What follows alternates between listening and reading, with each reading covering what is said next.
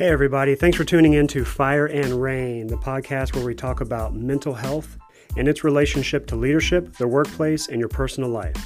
My mission is easy it's to help others achieve the life that they deserve. I do this by talking first so that you can win the battle with mental health. In any conflict, there are two sides. And by better understanding your opposition, what its strengths are, what its weaknesses are, what it can and can't do to you, your chances of success are greatly improved. So if you're looking for real conversation that will positively alter your life, you're in the right place. Welcome to Fire and Rain.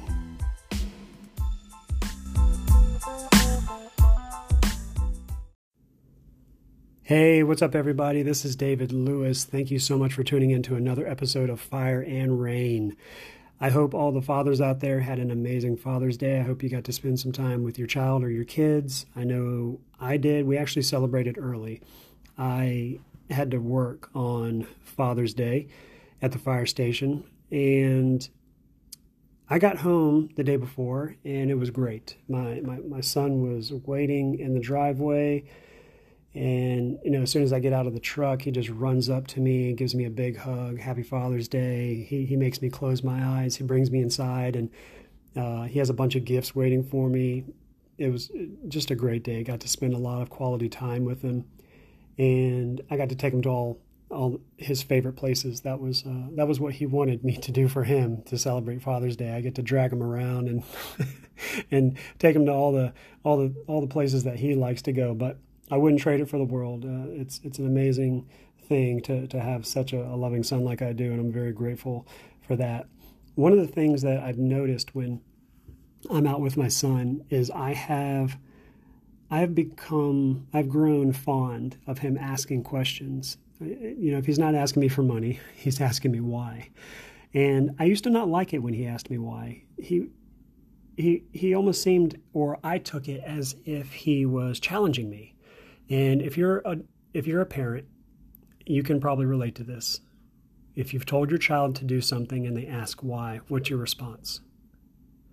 Because I said so, right? And I, I, I, don't do that any longer. I, I try not to because he's he's honestly he's curious. He he would get upset when I said because I said so, and you know he's he's very intuitive. He's um he's he's he's curious about a lot of things. He's he's growing. He's learning, and he's not going to learn if I just shut him down and say it's it's this way or no way. You know, if I'm able to educate him and bring a, a 360 type explanation to the decision making process, I think he's gotten a lot out of that, and I think we've we've we've grown um, significantly, both of us, from that. I've learned a lot of patience, and I've learned to not take it so personal when I'm being questioned, and it's also helped me in other ways by asking myself why more and more. Because as an adult, I noticed that for quite some time,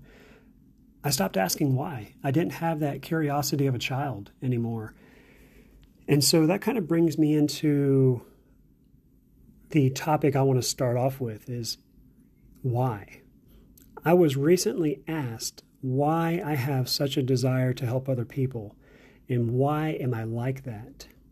And I never, well, I have thought about it, but I actually had to sit down and do a little bit of thinking and reflection to give an answer.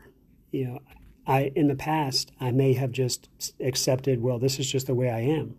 This is just the way things are. I am who I am, and I'm not going to think about the past. I'm not going to think about how good things have shaped me, bad things have shaped me, but that's what I did here. And so the to answer that question that was asked to me and kind of bring more more information to this statement of why I have such a desire to help people and why that was such a significant role in me not killing myself. Because when I was making the list, and the list always started with doing something for my wife, taking care of my wife, taking care of my son, doing something for them. Then at the end of the, the list, it was kill myself. Why was it so significant that I had to write those things? Why is that engraved in me? Why is that on my heart? And why can't I just say that I was depressed, I was suicidal, I was in so much pain that despite everything else going on, I was just going to end it. Um, why is it that I, I felt like I needed to do things nice for my family before I killed myself? And, and again, I understand how crazy it sounds because when you're you're in a mental crisis, you do things that aren't right, you say things that aren't right, your thought process is is not accurate. You're you're you're off you're offline with who you typically are, and that's where I was. You know, it made sense in my head to say that me doing something nice for my wife would cancel out me ending my life and not make it as bad. But it, it's not. It is just it's crazy to to say that again. But um, when you're having a crisis, you're not thinking clearly. Your decisions aren't accurate, and your thought process is just all over the all over the place. And that's where mine was. It was rational at the time, but it's it's an irrational thought. So again, why did I have such a desire to write things down like that first, taking care of my family? And for me, it comes back to my childhood and how it was so deeply rooted that it has stuck with me. I grew up in a small town in Missouri, and I had a good friend that lived directly across the street from me. Her name was Michelle, and Michelle uh, was her. Both of her parents were Korean, and she was my best friend uh, every day. You know, Michelle and I, we were just chucks. We were just out running through the woods, throwing rocks, just you know, doing whatever you know we we wanted to do in the neighborhood, just running around, being kids, having a great time. Well, one summer, I went on a uh, on a small vacation. My family and I, it was actually my mom, my sisters and I, we drove to Texas. And as soon as I got back, I wanted to run across the street. I asked my mom, I was like, hey, can I go see Michelle? She said yes. So I run across the, the, the street. I knock on the door thinking Michelle's parents or Michelle was going to answer. And I'm going to let her know I'm back. I'm going to tell her all about my trip, and then we're just going to finish out the day being kids, playing outside. But this guy came to the door, and I'd never seen this this this individual before, and he was very upset with me. I asked, "Is Michelle there?" And he tells me, "Get the hell off my property." Now I'm probably four or five years old at this time, and that scared the heck out of me. So I I turn around and I, I run across the street. I didn't know who these people were. But I quickly learned uh, these individuals, though I can't prove it, just to give you an idea of the type of character they had, I would I would just make the assumption that they were card carrying members of the KKK. Uh, they were extremely racist. My dad is black and my mom is white. So when I knock on the door, all they see is this little brown kid. And they do the racist thing. They just, you know, just extremely negative towards me based on my skin color. It wasn't long after that I recall being in the front yard, and this family had two or three little kids um, that lived there. I think they were all girls, but I remember two of them specifically, like Summer and Spring or something like that. That was their names. Um, but I was in the front yard and I waved and I asked one of the, the girls if she wanted to, the older of the two girls, I asked her if she wanted to come over and, and, and play. And she says no. And I hate this phrase, but I'm going to say it anyway. She says no because you're a nigger lover. And I didn't know what that meant. I'm like, oh, I'm something new. So I run inside to my mom. Hey, mom, the girl across the street just called me this. What does that mean? And the look on my mom's face, I'll never forget. There was so much pain, there was so much anguish, there was so much hatred. I didn't realize it at the time, but my mom and dad, when they first got married, they went through a lot of struggles being an interracial couple in a time frame when it was not as common so they had their own struggles. And the last thing my mom wanted was for this to come back in any way, especially when my dad was deployed in the military like he was at the time. So I learned from a very early age what that word, what that phrase meant, and it's it stained my heart to see my mom in so much pain. And all I knew is that I never wanted to see my mom upset in that manner again. You know, of all the times that I was a bad kid, that didn't come close to how upset she was at, in this instant. Instance, she was crying uncontrollably, so upset, and I just felt like I needed to do everything in my power to protect my mom to ensure that she never ever feels like this again.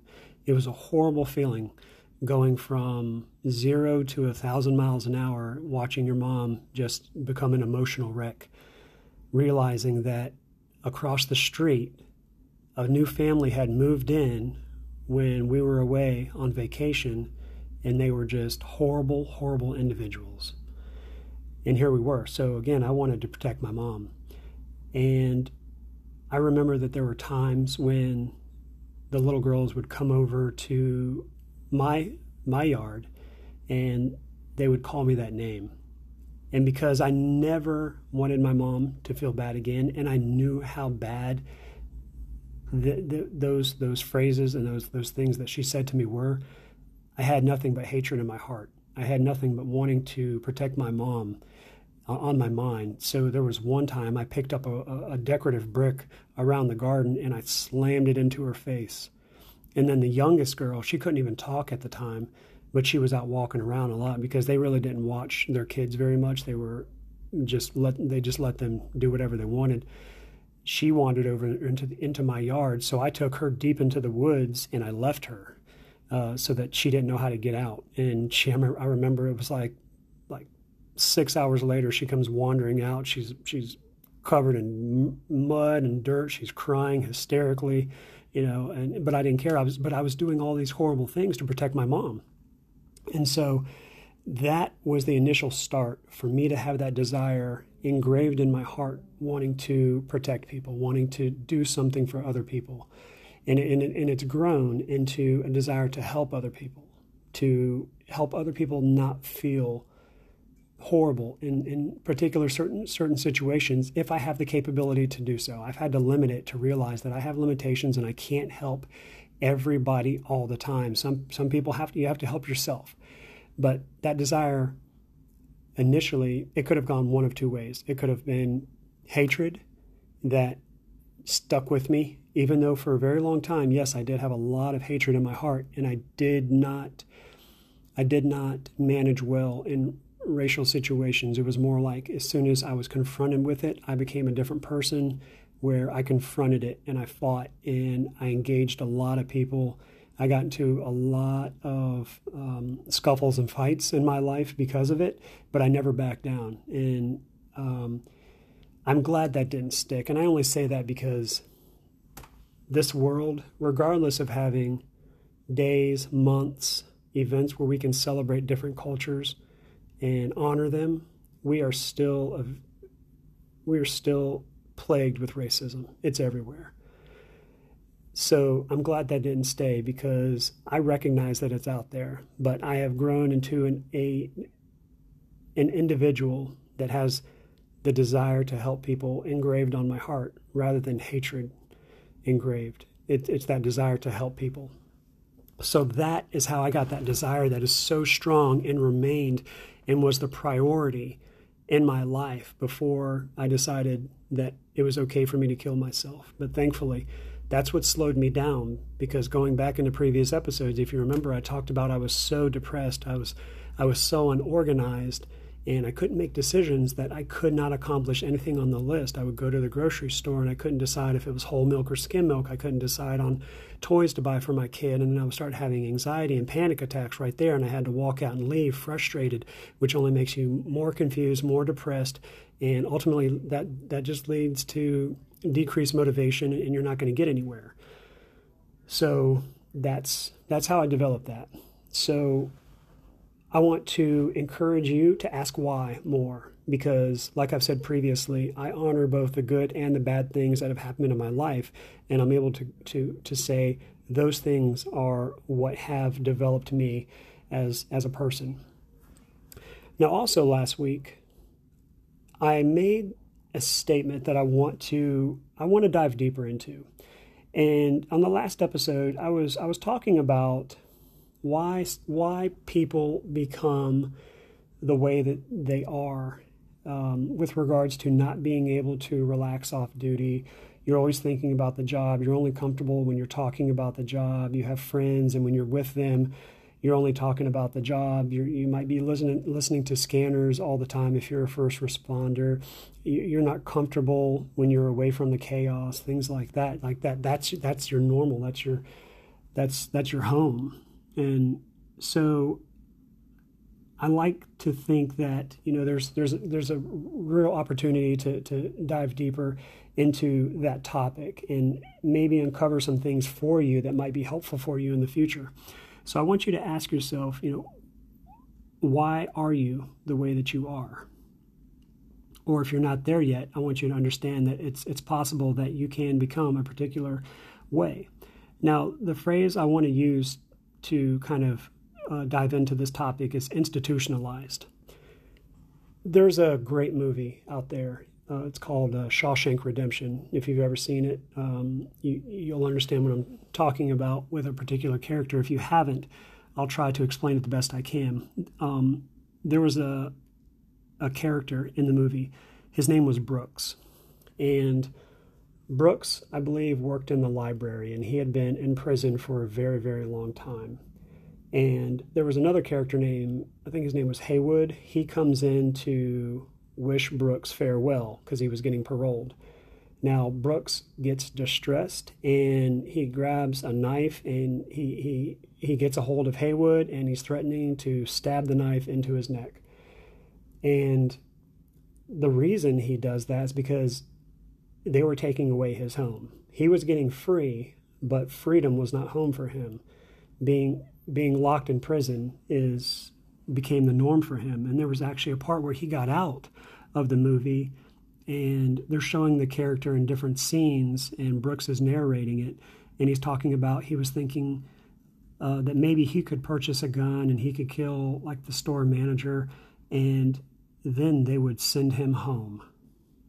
So he recognized that being in prison was his normal now, another, if you haven't seen that movie and that didn't make any sense, another thing, um, I'll give you another example. I was getting my oil changed one time, and we were sitting, or I was sitting, in that little square, you know, five foot by five foot room that had four chairs against two walls, facing a corner TV that had no remote.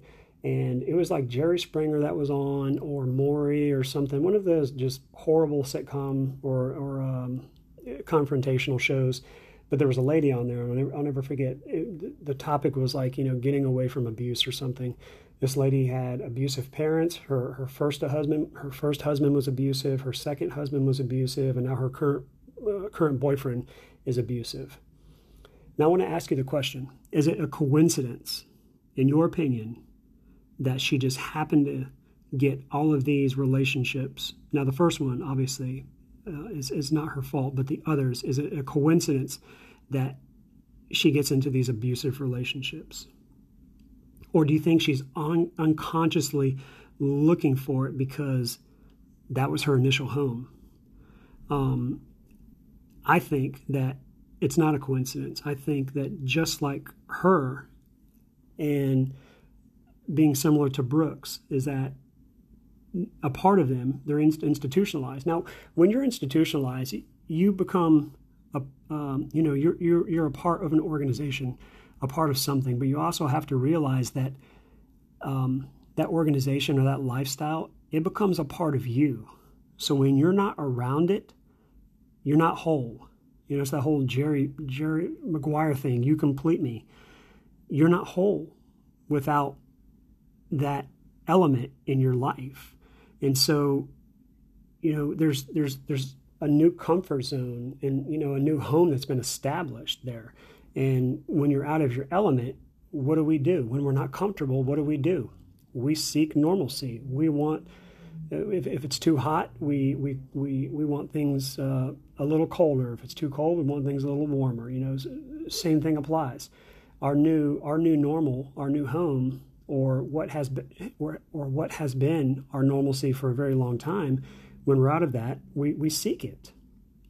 So, you know, for first responders, you have to realize that um, we can become institutionalized too. We can become reprogrammed, if you will. Before I talk about the brain, which is what I'm going to get into, I want to talk about muscles because this will kind of lead into the brain and being reprogrammed and being institutionalized because when that takes place, it happens within the brain if you've ever worked out before or you've ever been to the gym and you see these these these individuals that might might just work their work their arms, their upper body all the time or or any muscle group, what happens to that muscle group? It changes. It adapts to the the environment around it. Um, and the reason it does that is because it wants to become able to handle the stress that you're putting it under. And you know the the just like your muscles being able to change, you have to understand that your brain is able to change too. Now, there's two areas within the brain that I'll, I'll, talk about today. The first one is the amygdala, and the second is the, the prefrontal cortex. The amygdala, I want you to think of that with regards to being like the acceleration pedal. And the prefrontal cortex, that is the brake pedal. Um, the amygdala is part of the limbic system, and the limbic system has to do with emotional and um, like behavioral normalcy and you know emotional responses. Um, if you get into a situation where you become very afraid and like let's say you're confronted with something terrifying and you're going to run away the amygdala is activated right? And then once that's activated, the limbic system is activated. Uh, you have these these um, uh, hormones that are introduced into your body. You have uh, cortisol and you have adrenaline. Now, both of them are stress hormones, and essentially what they're doing is they're pumping you up and giving you energy to to react. And these can stay within the body for long periods of time. Adrenaline, maybe like an hour after the event. Cortisol can stay in the body for uh, hours after the event. Now, in first responders, right, we, maybe if you're in a very slow department or slow organization, you might get lucky where you only have a couple of calls a day. If you're in a very busy department, you are continually going from excitement to excitement to excitement to excitement. So you have these situations where the amygdala in the limbic system is constantly being activated, constantly pumping in these stress hormones into you. Now, again, this is the acceleration pedal. And just like your muscles, think, start thinking about the muscles when you go to the gym and you work them out. If you are consistently, month after month, year after year, placed in these situations where it's go, go, go, go, go, it's not, it's not, it's not flight, it's fight. Because again, there is a situation that's placed in front of you and you're going into it. So after month after month, year after year, what is happening? What's your new home? Your amygdala is continually activated. It's hyper, well, I don't want to say hyper, but it's it's it's overactivated. It's increased. And what happens is that when that takes place and it's go go go all the time, the brake pedal, the brake pedal, which is the prefrontal cortex, gets less active and it becomes less active to the point where it's not as functional as it was before.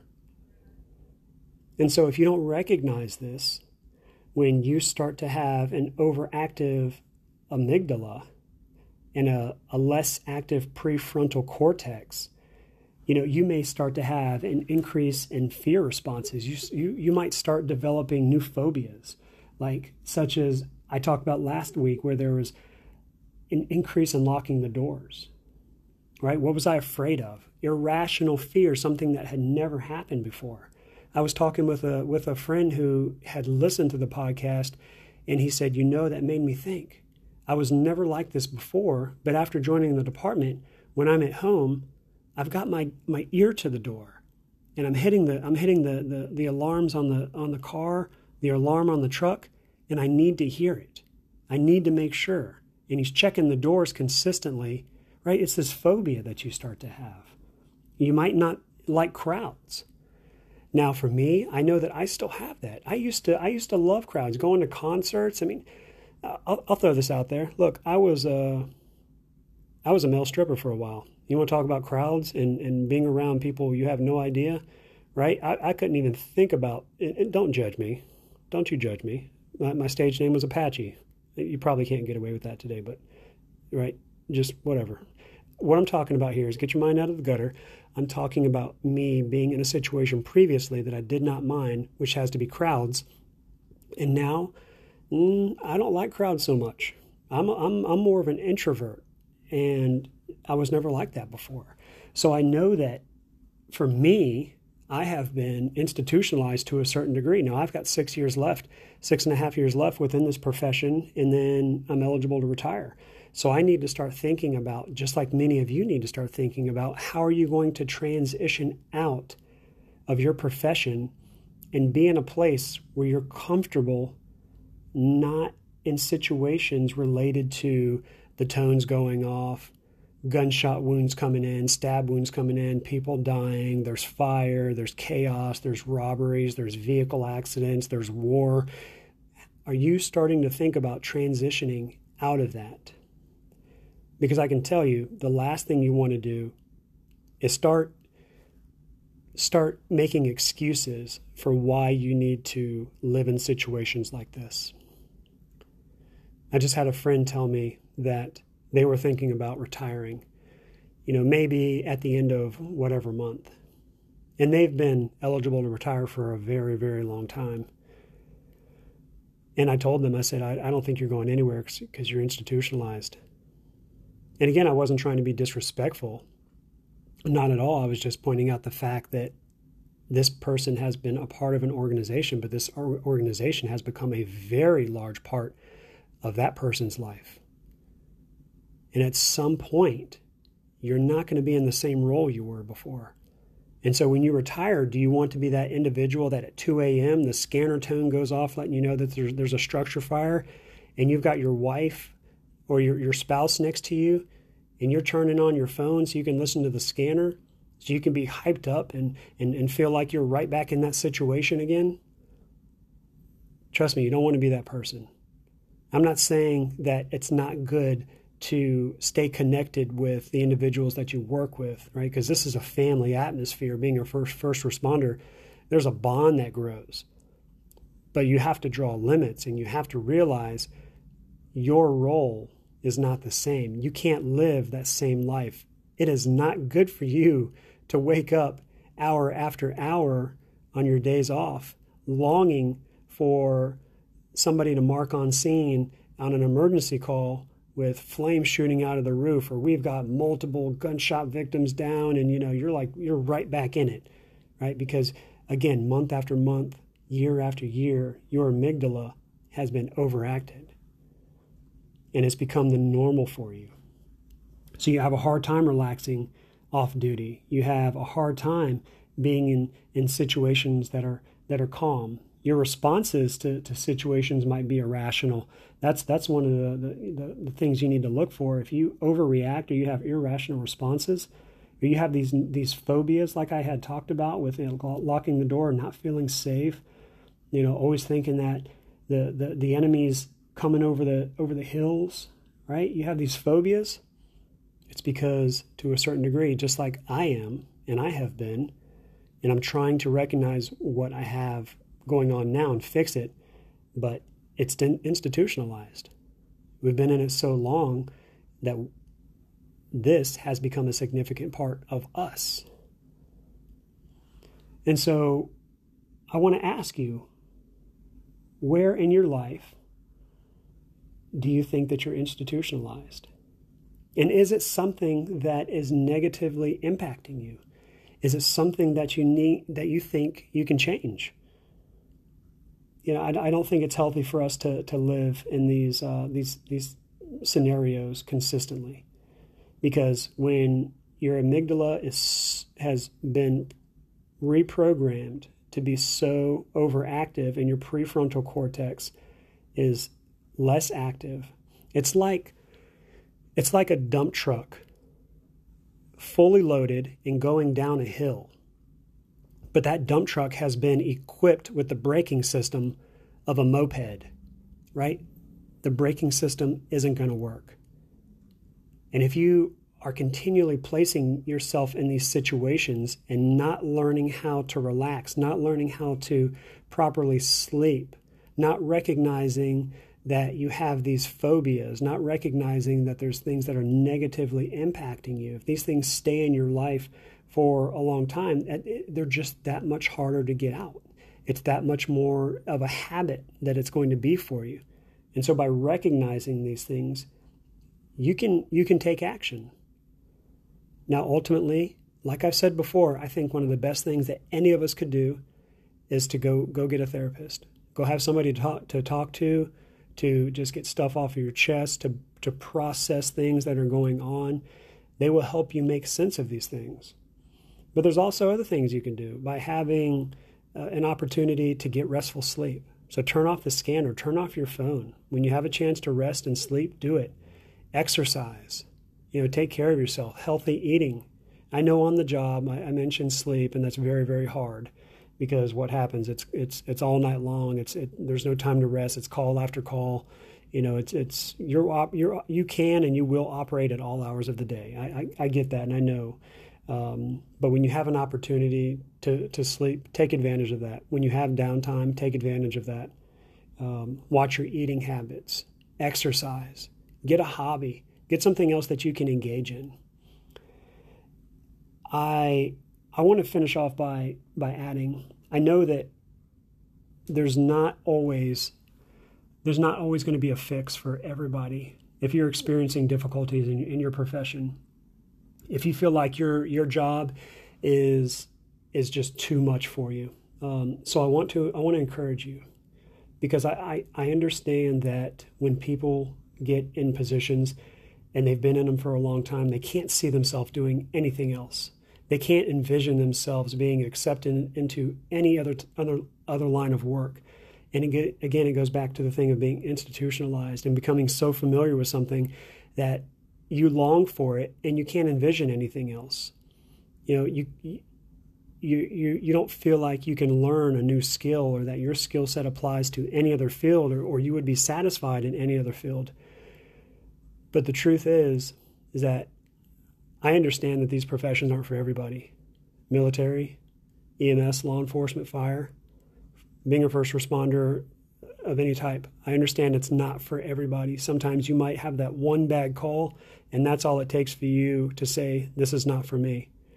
Or you might be building up to that one significant call. You're feeling like, I've had this incident, and this, and this, and this, and I just don't think I can take any more. But because you've been there for so long, you're putting yourself in a very bad position and I just want to encourage you that this is a big world, and there are a lot of things that you can do. Um, I may talk about this later, and I'll I'll, uh, I'll, talk about why I started. Well, actually, let's let's talk about it now. We've got time. One of the reasons I started a part-time job is because I didn't want to work overtime. Is because I got to that point where I realized that I could not take more than 24 hours at a time. Now, prior to this, I worked a lot of overtime. Before I, before I had my fire and all that smoke was produced in my life and it started ruining my life, before I had that, I worked a ton of overtime. I wanted to be on the job. I wanted to be with the crews. I wanted to be in the pranks. I wanted to know what was going on. It was exciting. I didn't know I didn't want anything else in my life. I used to take vacation time just so I can go and take firefighter classes, EMT classes, technical rescue classes. I used to take vacation so I can go to uh, these these fire fire department related conferences. I wasn't spending time with my family. I wasn't spending time with my wife. I wasn't spending time with my son. Everything was about the job because I was so heavily institutionalized. It had become such a significant part of my life. I remember I would be at home on my days off and I would just be studying all these books and all this material because I wanted to be so good at my profession. I wanted to get promoted. I wanted to move up the ladder. I wanted to do all these great things. But I had to realize and I had to step back and I had to I, I had to say this is happening to me. I have ir- irrational responses emotionally to small things. I have all these phobias that are starting to develop in my life. And I have all these things that I'm doing that are a part of me now that were never there before, and I can only attribute them to this profession. And so I'm asking you to do the same thing. Now, I had a great opportunity to get promoted to a level of battalion chief. It's where I wanted to go, and I'm so thankful that I achieved that position. I don't know, honestly. Had I not got promoted, I don't think I would have stayed in the department much longer because I realized that, as I've said previously, we have such a shortage in this industry that overtime is becoming mandatory. Yes, it's great when it's voluntary, but it's becoming mandatory because we don't have enough individuals to fill the minimum positions that we need on the trucks. Even with, you know, parameters that we have to um, kind of reduce the uh, the instances where we have to have mandatory or we have to have overtime individuals, we still have plenty of opportunities out there just because people keep retiring. It's hard. It takes a long time to train people. And so I don't think I would have stayed because now I'm not I'm not made to be a mandatory overtime person in my position. But if I was still a fire captain, I know that every X amount of days I would have been. And if I wasn't getting help, I don't know. I don't know how long it would have taken for me to realize that I can't do this anymore. Just because 24 hours at a time at one point in in my career was the max I could do. Because I had all these other things going on in my life and I know I've, I've mentioned all this previously before, but it was just it was chaos in my head.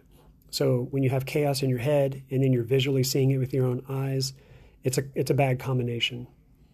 But one of the things that I had to do to escape it is because I liked working overtime at one point, and then I felt like it was a necessity at another point because we didn't have a lot of money. We had purchased a new home that was built in 1980, and the only thing that had been updated since 1980 was they changed the light bulbs. So there was a lot of work that needed to be accomplished. And I decided that I would start a, uh, a part time company. I was going to start a cleaning company.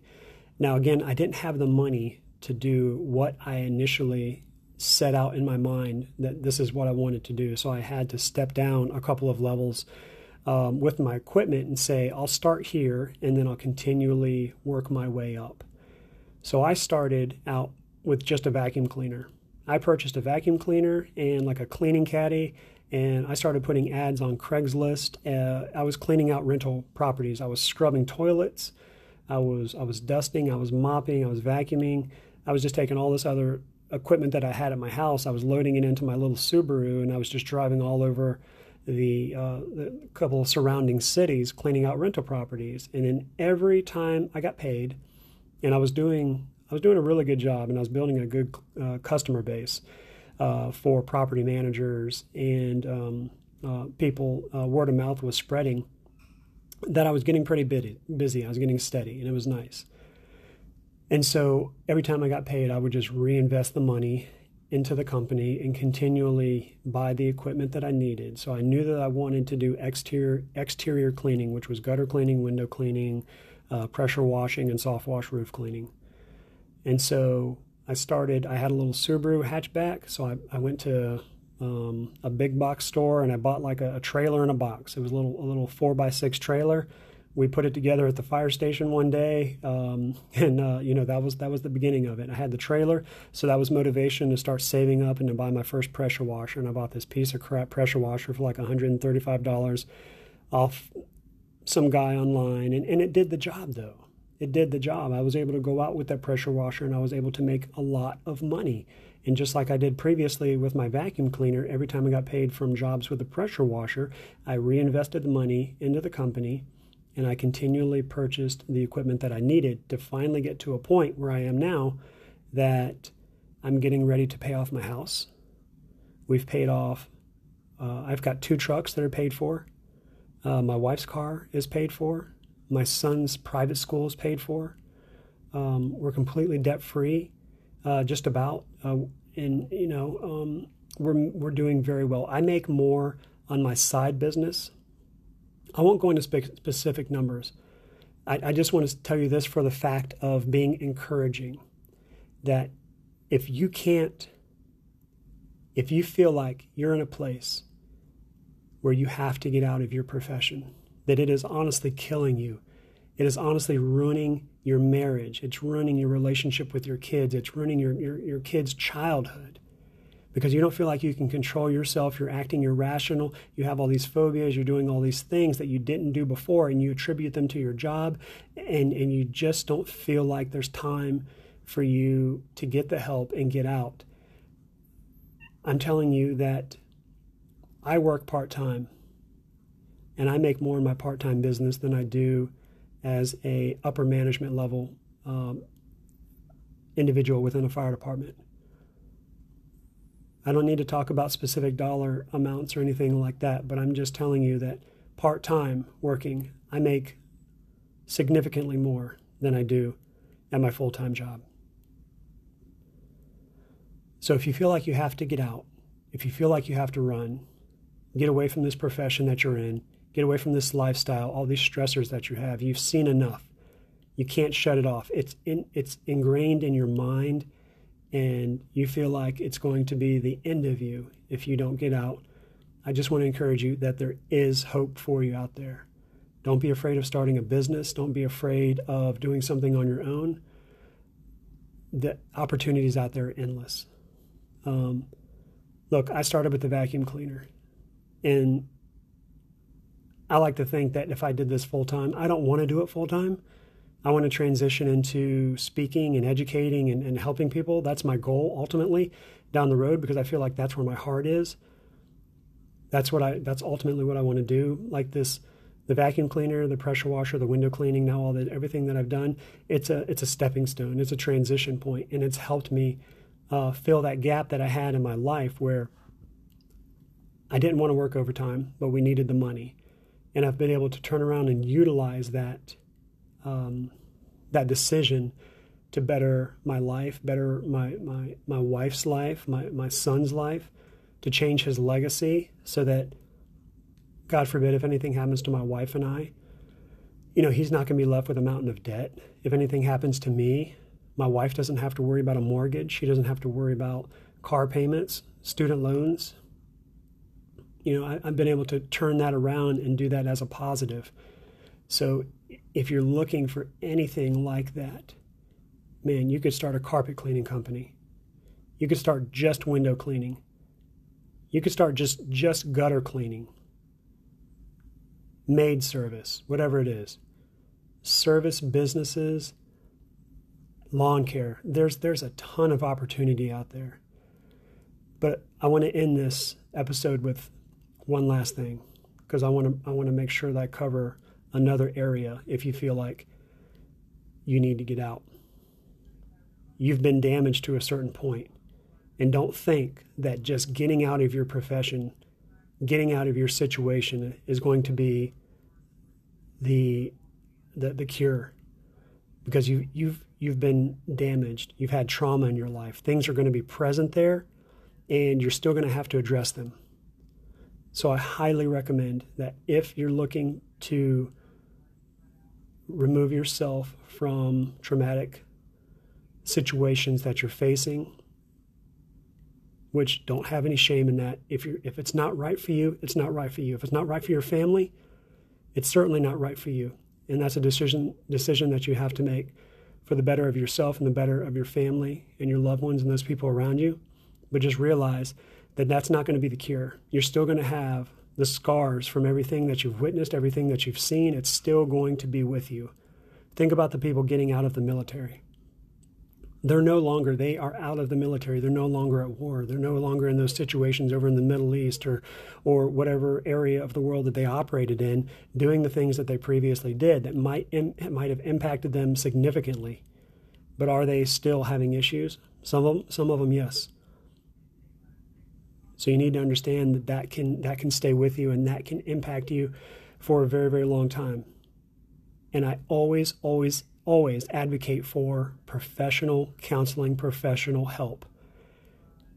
It's great if you have somebody to talk to, but you you want to make sure that you are very particular about the people that you you share your life with and you open up to.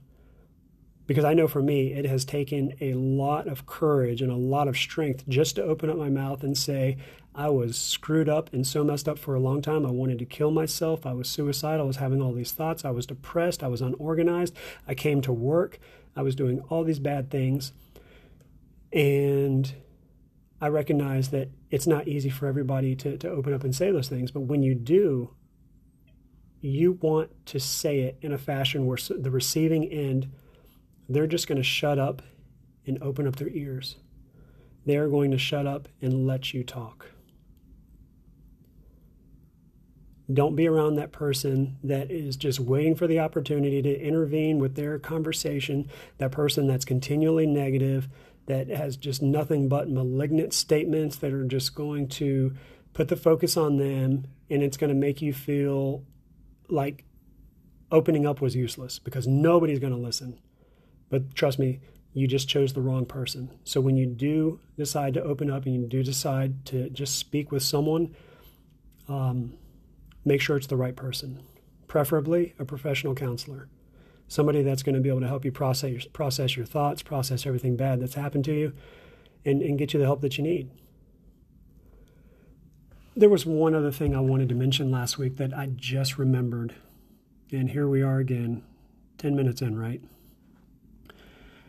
I was talking about a couple of instances where I had when I when I didn't talk about my issues and I had everything bottled up inside of me, that I lost the ability to hear and I had what's called a what I just I call it a daytime blackout because I I had so much built up in me. I had my initial fire and all the smoke and I never talked about it and it just compounded and pounded and grew till I had this just raging inferno inside of me and my body essentially said no more stressors. So real quick, just to talk about what I was mentioning last week. I want to share with you when I lost the ability to hear and I had the uh, the blackout, and maybe um, that will just help add some more significance to when I say professional help is the right way to go.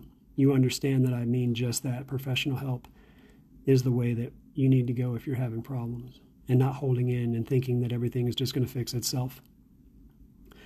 So I've talked that, or I've told you that I have been uh, an individual that has taught um, rescue classes throughout the state. Those rescue classes consisted of rope rescue, trench rescue, confined space, vehicle rescue. Um, and those disciplines I became very comfortable with, teaching them time and time again. You learn a lot of stuff. You, you, you feel like you are able to draw on a lot of experience. So when it happens in real life, especially vehicle accidents and vehicle extrications, manipulating vehicles to get people out, it just feels like second nature. Well, it should have been on one particular evening, but I was in such a, a mental distress that evening that when this vehicle call came in and then it turned into an extrication, which means that somebody's trapped in a vehicle and we have to cut them out with, I guess the best term I can use if you're not familiar with different brands would be like the jaws of life, right? You're going to be cutting the vehicle apart to remo- remove somebody that's trapped.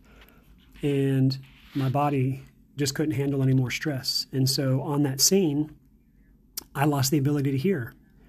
I don't recall talking to anybody. I don't recall conversations. I don't recall hearing any radio traffic, anybody talking to me in person it wasn't it wasn't until after the call that the battalion chief came up to me and he was a little irate and he was like I've been calling you on this channel. I was asking you this. You never acknowledged me. You never talked to me. You never told me what was going on. I was asking for updates. I was just operating, operating. And I did not hear a thing. And I looked down in my turnout coat where my radio was tucked away. And I look at the channel that we were supposed to be operating on. I was on the right channel. I looked at the volume. The volume was all the all the way up. I heard people talking on that channel, and I didn't understand what was going on, and I became very, very afraid. I was like, you know what? You're absolutely right. I never heard you call me. And I'm looking at my radio, and everything's checking out. I don't remember talking to anybody there. I don't actually remember a whole lot about um, any communication that took place on that scene. And it was at that point that I realized that I lost the ability to hear. And I started having more of a, a panic situation set in.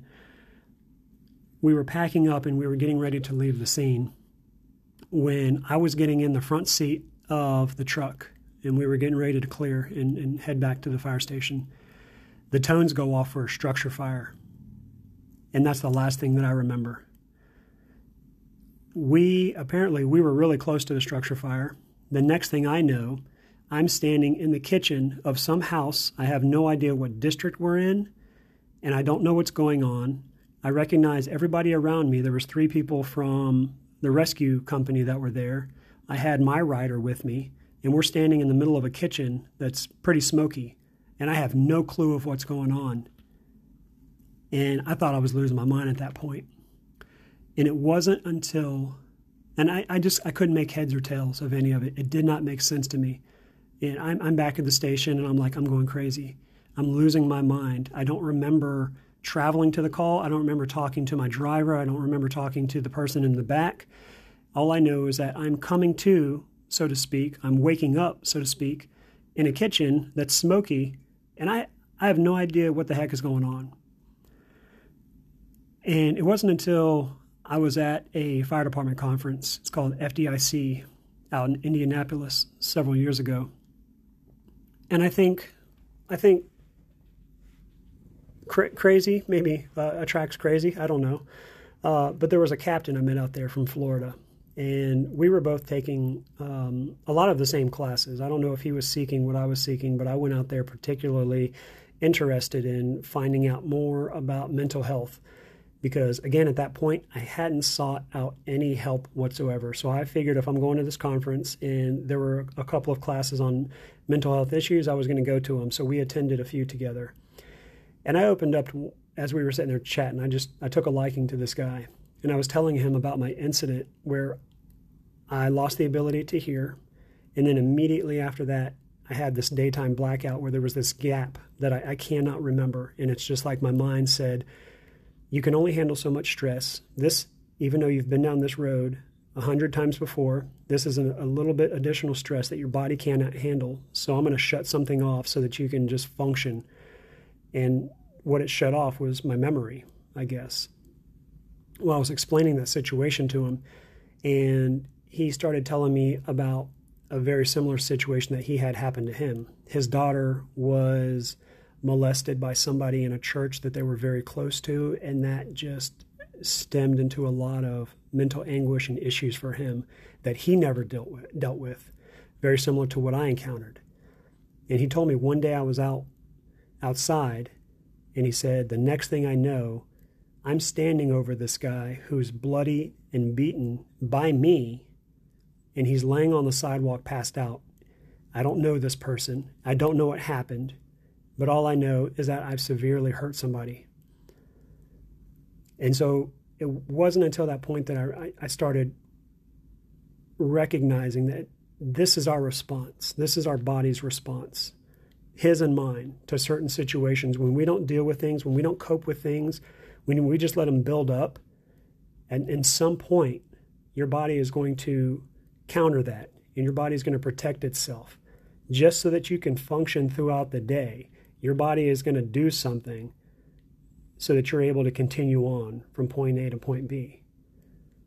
Now, when he blacked out, he obviously was it something stressful happened that just shut him down. Was it was it must have been a confrontation or something? I don't know, but he obviously won it, but he felt like he was losing. He felt like he was losing his mind just like I did.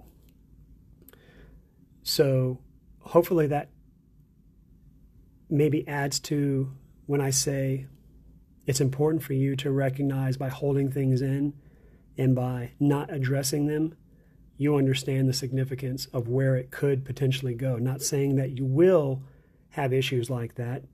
You could have a number of small things, much smaller. You might think that they're smaller to you, they could be significant to somebody else.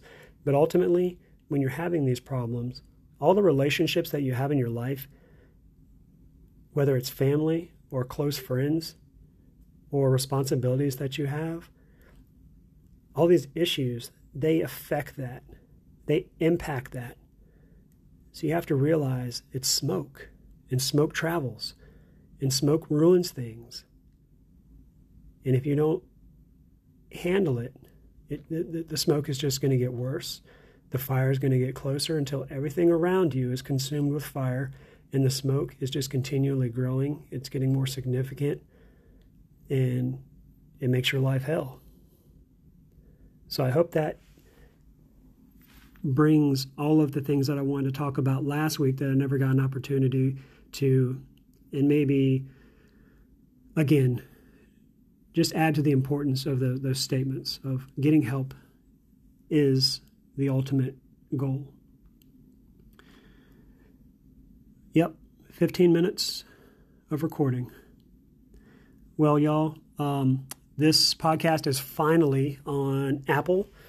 If you are listening to this on Apple, I, and, and you, if you are finding this valuable at all, um, if you would give me uh, a five star rating and a review, you can just type a single word um, in there. That just helps bump this up. It helps get this podcast in front of more people. Uh, please share this with people that you think might find value in this. Um, and thank you for all the positive comments that have been received so far. Um, remember, take care of yourself, take care of those around you. I love you all, and we'll talk to you soon. God bless.